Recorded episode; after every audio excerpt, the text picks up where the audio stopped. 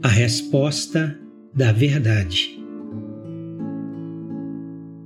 O texto que hoje leremos a nossa meditação se encontra na carta aos Efésios, capítulo 6, verso 12.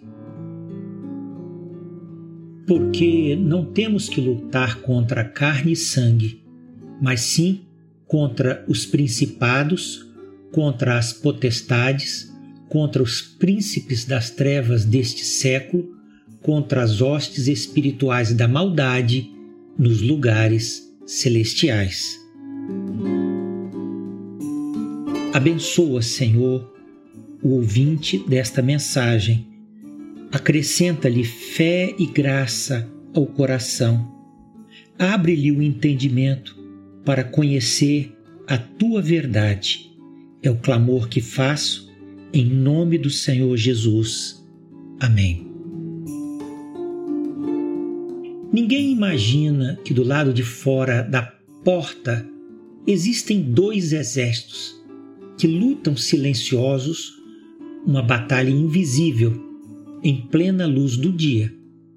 O exército dos que lutam sozinhos e o exército dos que andam com Deus.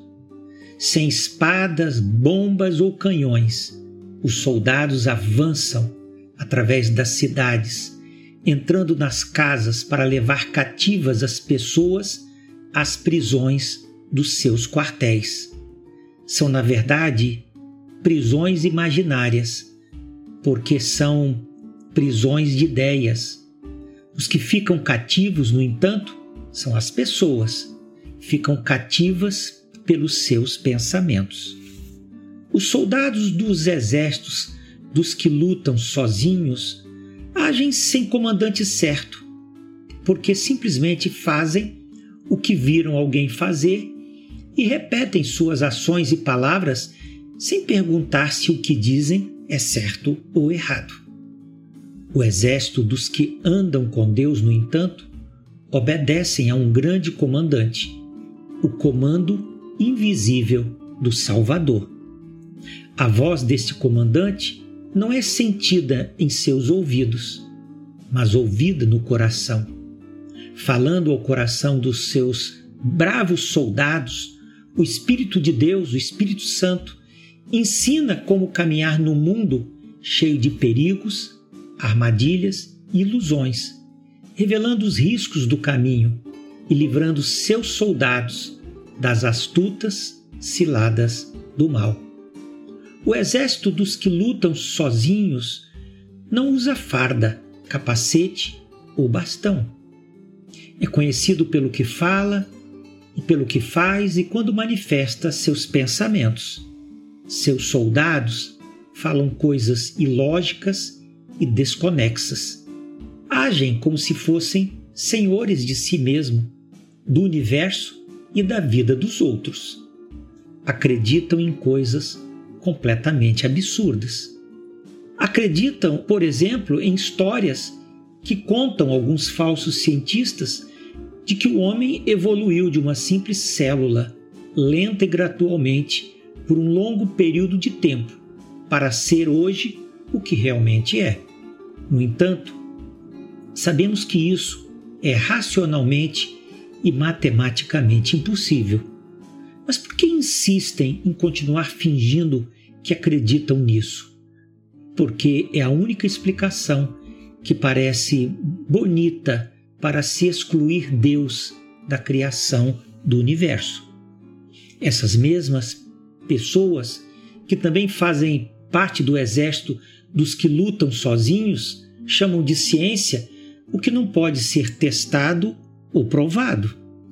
E ao contrário do que se imagina, seus cientistas, que diríamos não são verdadeiros cientistas, não conduzem suas pesquisas com verdadeira neutralidade seus modelos de investigação devem sempre excluir a participação de Deus em todas as coisas. E nós sabemos que a verdadeira ciência é a que nos leva para mais perto de Deus. Esse exército dos que lutam sozinhos não conhece o que é certo ou errado.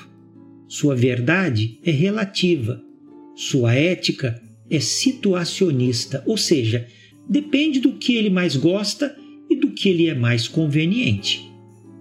Assim, fica fácil entender que o exército dos que lutam sozinhos é o exército dos que não querem obedecer às palavras de Deus, são ingratos aos cuidados que Deus lhes amorosamente lhes tem. O exército dos que andam com Deus, no entanto, é um exército diferente. Embora não use farda, seus soldados são facilmente identificados. São achados comumente nas igrejas, cantam louvores a Deus e são vistos por vezes portando a Bíblia Sagrada.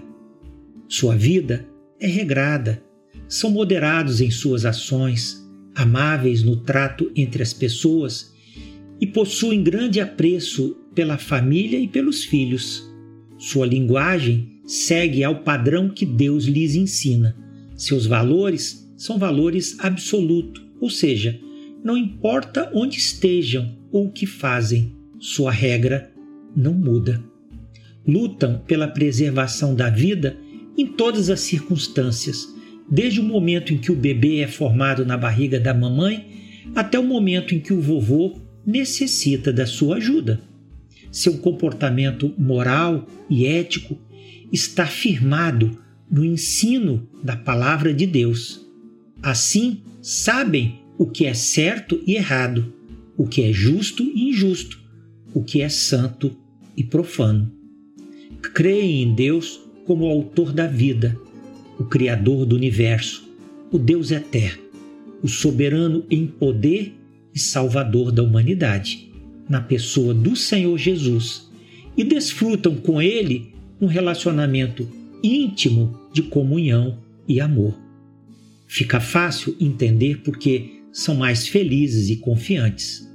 Estes são os que servem e buscam verdadeiramente a Deus e creem na salvação em Cristo Jesus.